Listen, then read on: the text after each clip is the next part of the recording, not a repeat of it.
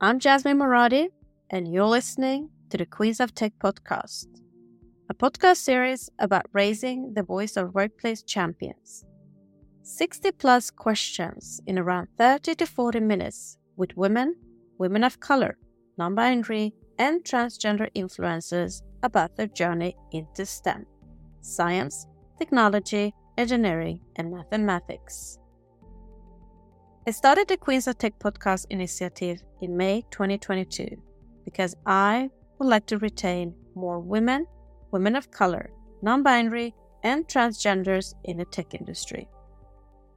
Talent is out there, but our work environment needs to improve for all to feel safer, stay authentic, and to be valued for our contributions. My vision is to raise the workplace ecosystem for all in tech by killing the imposter syndrome, stopping bad behavior, and increasing equity opportunities. Each podcast talk is built around 60 plus questions regarding upbringing, education, career path, DIB, and future advice. My mission is to bridge the gap between schools and workplaces by getting into the heart of my guest's personal life and career journey to inspire other girls, women, women of color, non binary, and transgenders to unleash their full potential to reach top leadership roles in the tech industry. My goal is to raise the voices of tech champions around the world and together with companies, investors, and politicians, raise the challenges and opportunities around equity, inclusive, diversity, and belonging in our workplaces. Enough is enough. I would like to enforce companies to build a sustainable, inclusive culture to retain diverse talent so we keep the workforce power equity to continue building future diverse and inclusive products. Representation matters. Your voice matters. In this episode, I'm very excited to welcome my guest, Tech Queen Richa Bansal, the founder and career coach at Pink Careers. Hi. Hi, Jasmine. How are you? Thank you for inviting me on the podcast. I am such honored to be able to have you. How are you? I am doing great. We just moved to Houston, where we have lived eight years. So I'm excited to kind of settle back into the city that I've known for so many years and uh, meet all more colleagues and friends. So super excited. Thank you. Well, glad to hear. Now, let us dive into your journey into STEM. Hope you're ready for the Queens of Tech 60 plus questions. I'm excited. Let's dive in. Let's warm up with a few fun facts about you. How would you describe your personality in three hashtags? I would say that I'm very direct. I'm also ambitious, and I think I, one of my superpowers is that I'm resilient. How would you describe your life in three sentences? Change is the only constant. A no is not a no, it's just a redirection to something better. And if you don't ask, you never get. What kind of music stimulates and motivates you the most? I love country music, but some of my favorite singers include John Denver and Luke Bryan. What's your personal motto? Aim high, reach for the stars. What is your favorite book? One of my favorite books that has really changed my life, it's called Nice Girls Don't Get the Corner Office by Lois P. Frankel. It talks about 101 ways that women self-sabotage. And it was the first time I realized after reading that book how much sorry I said and the amount of sorry I said, what impact does it have on myself and my confidence? What is your favorite podcast?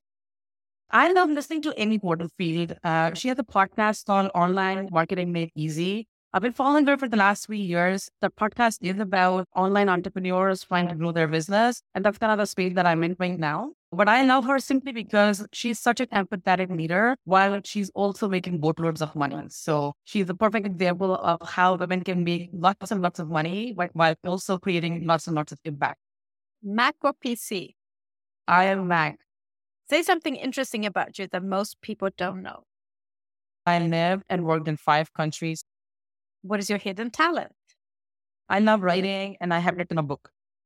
Well, that's one of the next question. If you were going to write a book about your life, what would the title be? If I were to write another book, which I really do want to the next couple of years, it will probably be called My Uncharted Path. Great start, Richa. Now, let us dig deeper. Our childhood has an effect on our adulthood. Our early experiences shape our belief about ourselves, others, and the world. Now, I want to discover your childhood. Where did you grow up? I grew up in India, in a city called Jaipur. It's called the Pink City because all of the buildings are pink by virtue of the stone that they used in most of the old city. It's a fantastic place. What was your dream job as a child? As a child, I wanted to become a doctor. So my dad is a pediatrician and I always looked up to him. So I always wanted to become a doctor. And then sometimes in grade like 9, 10, I realized how much studying you have to do to become a doctor. I didn't end up becoming a doctor, but my brother did. What was your favorite subject in school? I would say like my favorite subject, maybe not in school, but really more in college was mechanical design. What was your least favorite subject? I hated fluid dynamics. I cannot till this day understand where all of those equations kind of come from and how they all come together. What is your earliest memory of technology and the arrival of the internet? Playing video games with my brother. Really was Mario Bros. one where you would have the Mario go ting ting ting, and then you had this funny sound. Recently watched Mario Bros. with my kids, and it took me down the memory lane. Which were the three first technology gadgets you owned? The very first one that I remember was a Walkman that my parents got me. And then the next one I remember was a CD player. And then we had that flip phone, you know, one of those where you would just kind of open out the Nokia phones that we used to joke about. That even if you drop it from two floors up, that it's not going to break. Who was your female role model growing up? My mom. How do you think where you grew up and the school you went to and the generation you come from influenced your education and career choice? Maybe I can kind of piggyback on my previous answer for why my mother is my role model. I was five, five and a half, and they were looking for, you know, which school to put me in grade one. And one of the top schools in the city was a Hindi medium school. But there was also this other school that, you know, most of the elite families used to send their kids. My mom put her foot down that I'm not going to send my girl to a Hindi medium school I don't want her to struggle with English the same way that I did. And so that's, that's a lot to influence my upbringing and, you know, my confidence in my spoken language and my English skills. And I credit all of that to my mom. And um, eventually that school is what influenced kind of how I saw myself, you know, several early childhood influences, how you see yourself and what you could do to such extent. Such a great woman. Now, I'm going to read two quotes. First one How does the universe expect me to choose a career path at 16? I can't even choose what I want for dinner. Second, Abraham Lincoln said, I quote, the best way to predict your future is to create it. So, Richa, I want to know the choices behind your career. Where and what did you study at university? So at university, I did mechanical engineering and I was the early woman in a class of 67 students at the time. So I went to the school called Indian Institute of Technology. Delhi, it's one of the top engineering schools in India. And, uh, you know, you asked me what influenced my choice to take mechanical engineering. I was always like a hands-on person. I like thinking with stuff. So something mechanical, aerospace, that's kind of my jam. And um, in India, the way it works is you sit for like a certain exam, and then depending on what grades you get, and like what score you get, you choose your subjects. And I remember going for that counseling session when you are supposed to choose your subject, and the professor told me that women don't take mechanical engineering. So you really discourage me from taking it. Like women don't take mechanical engineering, they have to lift heavy stuff and this and that. And I'm like, okay, this is the subject that I'm gonna take because you said no. Right from the early memories that I had, I've always wanted to challenge the status quo. That's why I ended up in mechanical. You know, three uh, years even before me, we had only one woman in mechanical engineering, but we can be the first and the few and uh, change the world between us. Kudos to you. And what professional roles have you had before that led you to start your own? So I've had several roles before I got to where I am right now. So right now I run my own show. I'm an entrepreneur. I'm the founder of this company, Loving Careers. But before that, in my professional life, I've had several roles ranging from my very first one being uh, a field engineer. So I used to wear my hard hat and drill for oil on offshore platforms. I have been a mechanical design engineer. Then I moved up in engineering management. Then at some point, I, I changed course and went into supply chain. Then came back to engineering management, went to do some corporate strategy work. And then that's kind of what led me to start my own business. And what does Pink Careers do? So Pink Careers is a leadership development company. My mission with Pink Careers is to close the gender gap in the C-suite. A lot of that mission is influenced by my own journey in oil and gas. I'm happy to expand on that as we continue this conversation. But really my goal is to bring no fluff, practical, actionable career advice and training to emerging leaders when we are first starting to step into people management roles. And that's what I believe we can have the most impact on women and the career trajectory that they have. What is your title and what is your main responsibilities? I'm the founder. I'm a one woman show, really. So, doing everything from visioning to defining our programs to doing coaching to marketing to sales to finance, accounting, everything at this point. I do have a wonderful uh, virtual assistant that I work with, and she has really helped my life become a little bit easier. And hoping that we can soon expand our team so that we can influence even more women around us. Why did you start your own company? Throughout my career, ever since I went to undergrad, I've almost always found myself to be the only woman around the leadership team. So right from undergrad, when I was the only woman in a class of what, 67 mechanical engineers to when I worked on offshore oil rig, and I was either just myself or one of the two women on offshore oil rig when I moved in engineering management, also didn't have enough representation around me. I think it's time that we change that. And that's kind of what my goal is at Pink Careers as well to share with others that it's possible that women can indeed do it all. We can prioritize our career while also prioritizing our life. They both can go hand in hand. And what does a typical workday look like for you? I don't talk so much about the typical workday, but really what a typical work week look like for me. I'd like to divide my week create teams for my week so that I can be more productive in my time. So I would say a typical work week starts on a Monday when Monday I try to take no meetings and Monday is my thinking day, right? Like that's where I create content. I think about new concepts on how I can help my clients get better results. How can I really inspire and make change around me? So that's Monday. The Tuesday, it's typically sales. Wednesdays and Thursdays, I do coaching work and client work, and Friday is my CEO day where I think about you know my company and how I can grow grow that further. I love the quote: "Choose a job you love, and you will never have to work a day in your life." So, Richa. What do you love about your role?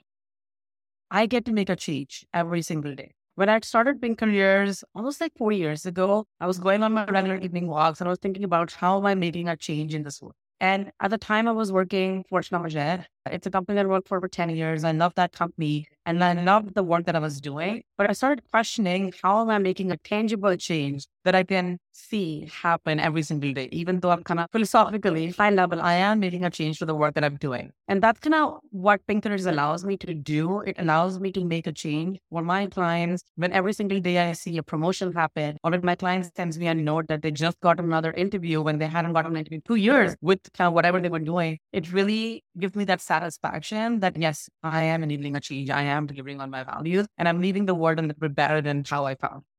And what is the best experience you've had in your current role so far? Any examples? I think one of the best examples that I can share is uh, from one of the clients. When she started working with me, she was kind of going through this enormous amount of personal trauma that was impacting the way she saw her and who she was outside of this personal trauma. So this lady is extremely high achieving. She has a PhD. She's doing some great stuff, some great research in the States, but she was still carrying all of this personal trauma that was impacting her confidence and how she saw herself as an individual. And through our work together, she really got to understand who she was separate from her personal trauma. She stopped seeing her identity as all of the challenges that she was going through, and she started seeing her identity as something different. And that identity shift really not just has an impact on her, but really her children and the, the people that she has surrounding herself. And so I think the best examples are when you see a change happen, not only the person, but that change in that person has a ripple effect on like our family, on our friends and colleagues around us. And talking about challenges, what is the biggest challenge you've encountered so far and how did you tackle it? The biggest challenge that I've encountered, especially as growing in careers, has been just my own mindset and uh, believing that the success that I created in my corporate life, I can replicate in my entrepreneurial life as well. And it really goes back to having this deep rooted belief that the skills don't go away, right? Like the skills that help you be successful in one field are the same skills that help you be successful in this other field, right? And the skill set is transferable. The application may be different, but the skill set are transferable. So like the same skill in learning quickly, being able to learn, implement, and pivot and be resilient. Those are the skills that really, if you think about it, more than technical skills are what help us be successful in corporate. And I can take that same skill set, do a different application of it, and be successful in growing this other thing as well. So mindset is really the the big thing here. And what do you wish everybody understood about your role? One thing that I wish that people knew about my job is that entrepreneurship can be a pretty lonely journey. So I've kind of noticed recently when I previously worked in corporate, it was easier to make conversation with people. And people found it easier to make conversation with me. But if you don't have a circle that has the same experience that you have with entrepreneurship, they often find themselves as a loss of words on what to talk to me about people can educate themselves on entrepreneurship, what the journey looks like, so that they can ask educated questions. And it's really up to me as well to educate them on what my day to day looks like, what my challenges look like, what my wins look like, so that we can have a fruitful conversation the same way we used to when I worked in corporate. What do you love about working in the tech industry? The thing that I love working in the tech industry that the learning curve is really steep. Okay. Uh-huh. Technology changes and refreshes very, very quickly. And so the person who will survive, not really survive, but thrive in this industry is somebody who can learn very, very quickly. Oprah Winfrey said, I quote, think like a queen. A queen is not afraid to fail. Failure is not a stepping stone to greatness or Richa. What has by far been your biggest achievement in your career? I got getting a promotion at work. This is my very first promotion to leadership roles while I was also doing my MBA for a time. So getting the promotion at work while being one of the top of class in my MBA program, while also having my first kid. And what's the biggest factor that's helped you become successful? Any success habits? asking for help. And so this example that I shared with you that I consider my biggest achievement of getting promoted, doing my MBA, having my first kid wouldn't have been possible had I not asked for help. And at the time, my parents and my in-laws came, and Asian parents are very, very generous. They came and stayed with that for three months at a time. And that's the only thing that helped me so asking for help is an underrated superpower that I encourage everybody to, to utilize. And the second thing that I would say is that I lost the mommy guilt and I really focus on having quality time with my kids rather than worrying myself in guilt, definitely spending and more time. How do you measure your performance at work? I like to set quarterly goals as well as yearly goals. When I worked in corporate, I wanted to make sure that I always have black and white goals with my management as to what success looks like. It's very, very important to ask yourself this question what does success looks like? And so set smart goals, but really have a clear measurement. The measurement is the most important piece. I used to define that in conjunction with my management. Now that I run my own show, one of the most important metric for me is uh, revenue goals, quarterly and yearly, and then I work backwards from there. With success comes failure. What is your biggest failure in your career and what did you learn from it?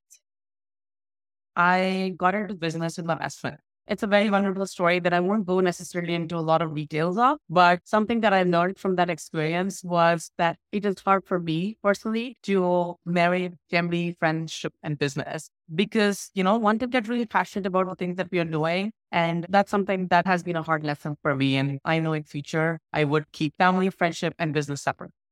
What would you say is inspiring and motivating you the most in your role and career right now? I get to make a change every single day. I hear about a new promotion. I hear about job offers being given by the, you know, the fallacy that the market is bad, despite the fear that recession is here. I've had two clients who received director level offers in December, seeing small change happen around me. That's one of the most rewarding things in my job. Let us now jump into influence mentors, role models, champions, and sponsors. Role models can consciously or subconsciously be a powerful force in our lives. In addition, champions can stand up and advocate for us and open up the world of possibilities. Sponsors match emerging talent with leaders and influential employees who can help us move ahead in our careers. Richa, do you have a mentor, champion, or a sponsor today?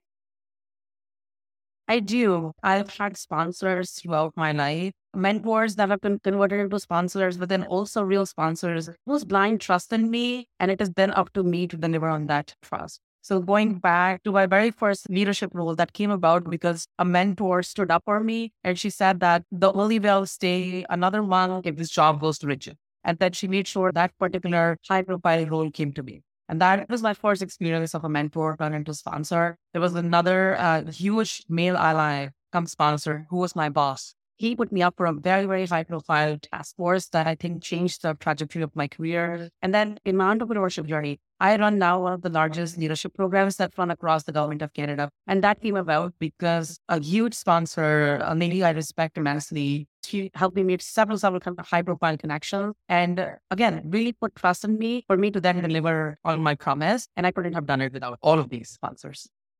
Who is the female non binary or transgender role model you look up to in your field?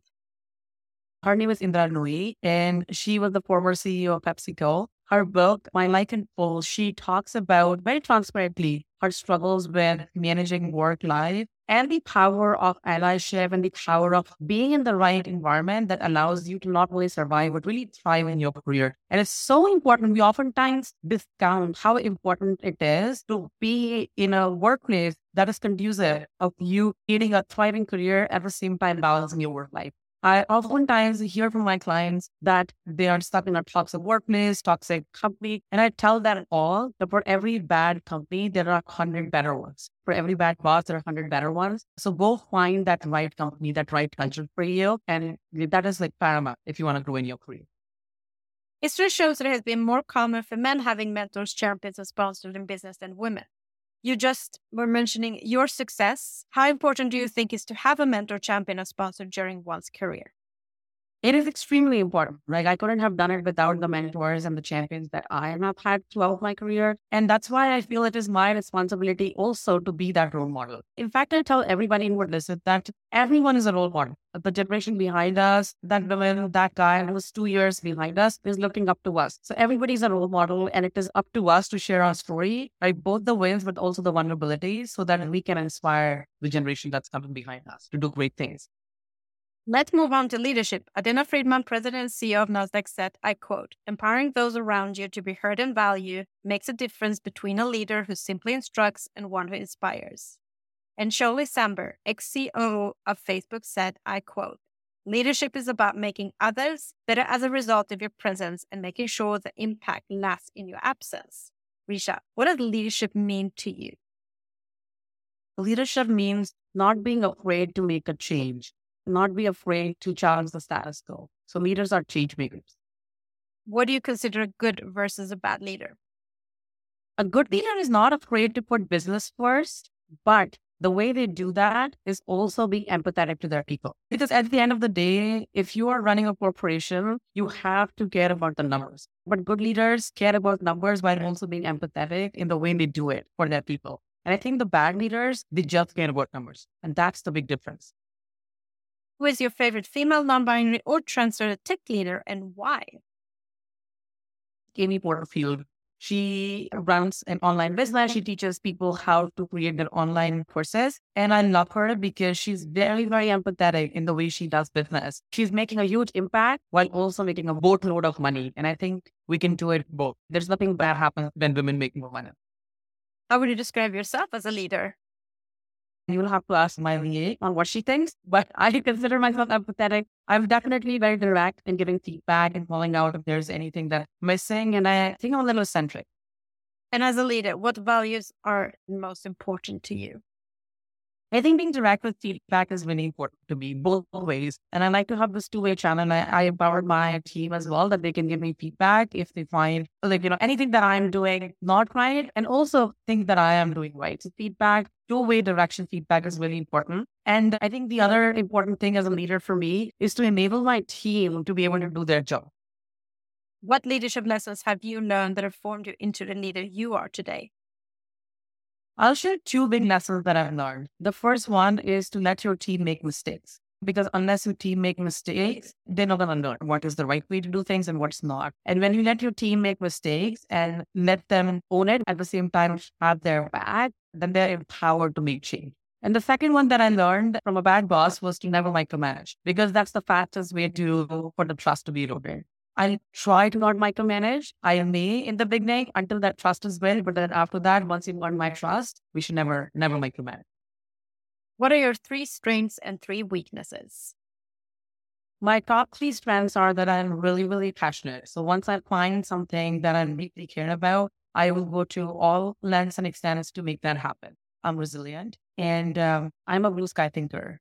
But on the flip side, that also means that I struggle with execution and taking something to completion. Like I'm really good at starting, getting something from zero to half, but then taking that from half to one is something that I struggle with. Uh, attention to detail and organization are not my forte as well. So then I try to complement myself with people who would have the attention to detail and organizational skills because that's what leaders do, right? You're trying to find people who complement your skill set. Let us now jump into the hottest topic in business today workplace culture, unlocking the power of diversity, equity, inclusion, and belonging. Richa, what does diversity, equity, inclusion, and belonging mean to you personally? So for me, diversity, equity, inclusion, and belonging means that everybody has a voice at the table and that people are noticed for their ideas and the results and the impact that they create, not for their race, their skin color, their gender, or sexual orientation. What do you consider being three to five signs of good company culture if you were to join a company? So diversity in the C-suite, I think, is the biggest indicator of a company culture. So if you find that your whole board is made up of only white male above 55, then there's something to be said about that company's culture and how welcoming they would be to different thoughts and different opinions. So diversity in the C-suite is the first thing that somebody should look at. One of the other things that I encourage people to look at is the, the longevity of tenure for employees. So is the turnover every one year, like, you know, average turnover for employees is a year, or is it five years, or is 15, right? You don't necessarily want to be at a company that has an average turnover of less than a year, but then maybe also not at a company that has an average turnover of 15 years, because that can also speak about the, the growth. And as a woman, what has been the most significant political or cultural barrier in your career, and how have you overcome these challenges? As a woman, one of the most significant cultural barriers that I had to overcome is becoming comfortable with self promotion and really tuning into what self promotion means many, many women, and mostly women of color, have for decades been told to not brag, to be quiet, to not talk so much about your accomplishments. That your accomplishments is just something natural that should come, right? That there's nothing special about the accomplishments, the challenges that you've overcome. And that I've found has been a big struggle with all of my clients where they feel that what they're doing day to day, the result they're creating in the day to day is just like normal. There's nothing special to be talked about for it. So get it really clear that what you're doing, the result that you're creating is not ordinary and that you should talk about it and that self promotion is a good thing and how to talk about it has been one of my biggest learning. And what do you think is important for more women, women of color, non-binary and transgender to join the tech industry today? Well, representation matters and AI tech is the future. And being 50% and more than 50%, really, if you kind of account into the binary and uh, the transgenders, it is important to have representation in really defining where our future is going. Because if we don't have a voice now, the future would not represent the 50% that we are right now. Do and how do you speak with your colleagues, peers, and community about the DIB challenges, for example, salary gap and promotions? I definitely do speak about my colleagues, my friends, my clients about DIB challenges, and particularly uh, about the gender gap in salary. I very strongly believe that we need to break the taboo around uh, talking about salary, right? Because the quieter that we are about what we make, and uh, companies do that for a reason, right? Uh, the quieter that we are about how much we make, the more likely we are to be able to close that wage gap. And so I, I very openly talk about how much I made at Amazon, how much I made in my business last year. Because if I'm open and transparent about how much I made, that allows others to see, you know, what is the potential in this particular role. Data is power, right? Like information is power. And it's our duty to be open and transparent about how much we make so that others are empowered to do that. And then that's how slowly and slowly we break away the, the taboo around salary. There are many public and internal discussion about the barriers women, women of color, non-binary, and transgenders face from reaching high position in the tech industry. How do you feel has affected, is affecting you, and what is your advice on how to best unblock these roadblocks? I think two, uh, a two-pronged approach is needed. So first, we need to petition for that wider change, and that will come through policy change in the highest levels of leadership. But the second step that we need to take is also to remove our own self-imposed barriers, especially for many, many women who come from cultures where, you know, they may have cultural barriers, they may have political barriers. It is up to remove those self-imposed barriers, and coaching is a way to do that. And today, tech companies spend a lot of marketing money to attract women, women of color, non binary, and transgenders. However, at the same time, they're finding it hard to retain them. Articles show that women are leaving the tech industry. What is your best advice or strategies for how companies can work to build a stronger corporate culture that engages gender diversity and equity?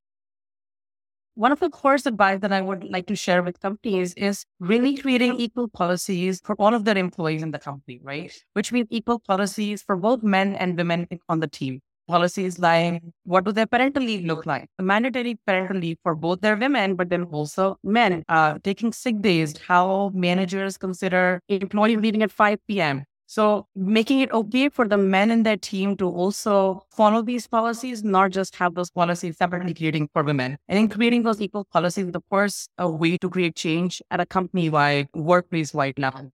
The second thing that companies can do is to empower their emerging women leadership by running leadership programs where they're providing a safe space for their emerging female talent to come together and see that the, some of the struggles that they have are not unique to them, but others are facing it too. And for them to be able to borrow strategies on what has helped other women around the team in being able to cope with both work and life and uh, thrive in their careers. Finally, I would say is being transparent about the data on the wage gap, if there is any, and not shy from it, but really use that as a tool to identify the gap and empower their teams to make that change. So again, data is key, information is power. So the more transparent we are about it, the faster we'll be able to close the gaps. What would you say are the few factors of challenges of implementing a DEIB culture in a workplace today?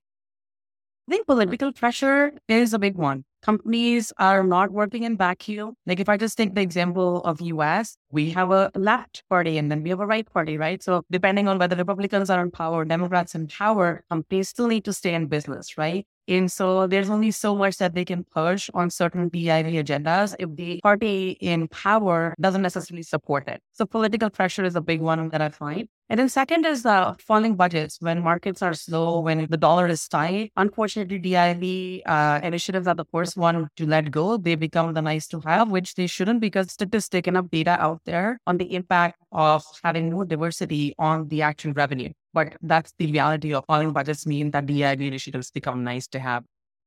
Why now do you think companies would benefit from having not just women, women of color, non binary, and transgender leaders, but actually higher gender representation at C suite level and boardrooms with actual mandate? I think there's a couple of reasons. So, one, there is actual data that exists that links the, the diversity in the board to the impact on revenue. So there's an HBR study that was done. There are several other studies that have been done that when um, a shift from no female representation to 30% representation on the board leads to a 15% increase in net revenue margins right? So there's hard data. And then the second reason I would say is that representation matters. And so there's a saying by that I quote from clinical psychologist Emily Wu that talks about that we are more likely to experience imposter syndrome if you don't see many examples of people who look like us and clearly in positions that are succeeding. And so if we don't see representation of women, of transgender, of binary individuals at the C suite level, it prevents the next generation from seeing themselves in those roles. And it's kind of like the vicious cycle. If we don't see representation, we are unable to pull at the rate that we want representation up that reinforces the cycle. And how much do you think the tech industry has changed regarding this subject since you joined? The progress has been slow. When I joined oil and gas 10, 12 years ago, I was, again, you know, one of the only women on the rig side at the leadership table. So things have definitely changed. We see more representation. We see definitely policies that enable both hiring but retention of diverse population. But I think we can do more. Looking back on your career, what one thing would you have changed in your working environment to break the bias? I wish I had spoken sooner. And so it's only in 2019 when I started speaking about my journey, some of the challenges that I faced in my career, and some of the strategies, frankly, that I used to overcome those challenges. One of the big ones being I never saw myself at a disadvantage simply because I was a woman. And I wish I had spoken about my journey and some of those strategies sooner and just being able to create more impact faster. And looking forward, what will you do as a leader beyond the amazing work you're doing with Pink Careers to improve the bias for the next generation of women, women of color, non binary, and transgenders in tech? My goal is to grow Pink Careers. And my wish is that as I grow Pink Careers, I'm able to bring more diversity onto the leadership table for Pink Careers, right? So as an employer, I have enough representation around the leadership table. I am able to create policies that are equal and equitable to everybody who's part of Pink Careers. Let us move on to another hot topic in business today, which is work life balance and mental health. Richa, yeah, without a doubt, a busy lifestyle. How do you take care of yourself to maintain good mental health? I believe when we do work that we love, then we are automatically taking care of our mental health. So people highly underestimate how much burnout happens by being stuck into roles that's not living up to their potential. When people are performing below their potential, or when people are doing work that doesn't align with their personal values. So it's really, really important for anybody who's listening. I tell them identify what your personal values are, identify what your zone of genius is, and do work that aligns with it. And that's the best way to prioritize your mental health. Have you ever experienced burnout? I certainly have. And the unfortunate part is that we don't realize that we're running out until it's already too late. And so for me, uh, when I had first moved to Canada, it was the time when I was building Pink Careers and really seeing it as a business. And I spent several thousand months trying to grow Pink Careers without any success. And at the same time, I was kind of doing some work in my full-time role that, you know, wasn't bringing me any intellectual or mental satisfaction. And very quickly, I found myself burning out on the job and burning out while doing Pink Careers until I took a pause and I decided to really try, take a step back and prioritize my not only mental health, but physical health. So one of the key things that helped me get out of that burnout was I started working with a personal trainer. I started hitting the gym and um, prioritizing my physical health automatically helped me prioritize my mental health. That is what helped us really grow Pink Careers. And what is your advice how companies can create a more mentally healthy workplace in the new now? One of the most powerful things that companies or really like managers can do is to stay in sync with what their employees really want. And so having those regular conversations with their team members to understand whether the team members are doing work that aligns with their, you know, where they want to go, what their career goals, what their personal uh, goals are. And having that match between what their team's strengths are and putting their people in where kind of where their strengths are would help not only employees really thrive from a mental health perspective, but helping many companies grow because then you are enabling your people to do their best work. What motivates you every day to get out of bed? Something that motivates me every single day mm-hmm. is how am I creating an impact every single day? So it's like back to when I get that little thing on my phone that reach out, uh, my manager sent me a message that they're working on my promotion. I'm going to have two reports under me. Or that message, hey, I just landed another interview with XYZ company. Or my professor just approved my visa that they had personally said no for. Like those are the things that really help me jump out of bed because I know like tomorrow will be another day to make an impact. Now, let us wrap up with a few words of wisdom and a piece of advice for our listeners. Richa, what is the best piece of advice you've been given that has helped you during setbacks in your role and career? Not be afraid to voice my ambition. I had a, a, role model, a mentor who was still my mentor. I was actually just texting her yesterday and she was not sharing her ambition with me. And she told me, Hey, I'm going to like stop doing so and so once I become president at this company. And I was like, oh, like she's not afraid to wait that she's going to become president of this company, you know, one day. I think that was the biggest unsaid piece of advice that don't be afraid to voice your ambition because unless you voice your ambition, like nobody's going to know about it and then nobody can support you in going where you want to go. And then what is the worst advice you've ever been given and how did you tackle that? I don't remember any advice that I don't want to take. I just kind of take it from one ear and take it out the other. Is there something you wish you would have known or a skill you wish you had while starting out in the tech industry? How important it is to grow your skill set, even more so as you're working in the tech industry, because tech companies are generally flatter, especially in roles like product owners, uh, product managers, program. You're kind of working largely with cross-functional team. So the faster you can build the skill set and leading with influence, the faster your career will grow.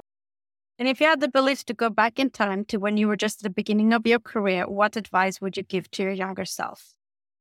Don't be afraid to try new things. Like, don't be afraid to take on more than you can handle.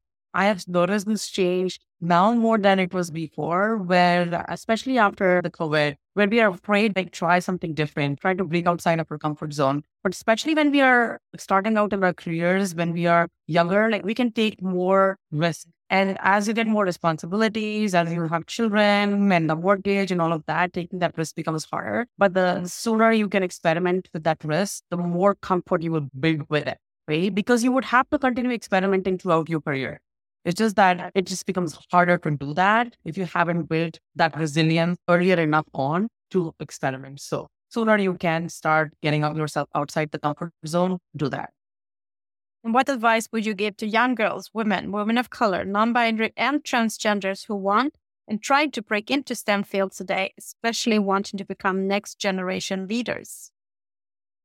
Be yourself, be authentically you, and don't let anybody tell you otherwise. Right? Because as you enter the workforce, you will still find lots and lots of people who are trying to pull you down. Some on purpose, but mostly not. For most of them, that's just how they have seen. It's difficult for them to hear from or to see people who don't look like them. So, but don't be afraid to show yourself like as your 100% because you are ultimately teaching them to how to adjust to you. And it is your responsibility to continue doing that, even if it is hard. Last but not least, you did mention that you are looking into growing Pink career. So, what's next for you in your role and career in tech, and what are your career aspirations?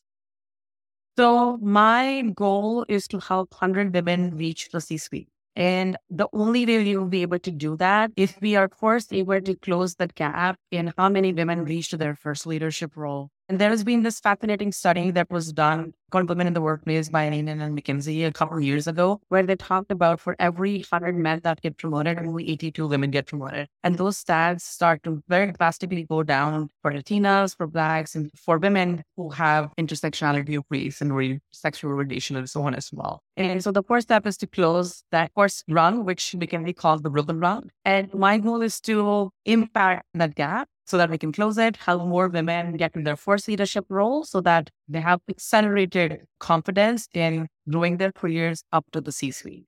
That's my goal with Pink Careers. That's the work that I do. Impressive work, Richa. I can't wait to follow your journey. You're going to reach it. I know that. Thank you so much for being a guest on the Queens of Tech podcast. Sharing your journey without doubt inspire change and reshape company culture for the next generation of women women of color, non binary, and transgender leaders in tech. Thank you so much, Jasmine, for having me on the podcast. Thank you for listening. If you have worked in the tech industry a minimum three years and would like to share your journey, please nominate yourself or somebody you know to i at jasminemoradi.com. For more podcast episodes and to learn more about the Queens of Tech initiative and to support us, visit queensof.com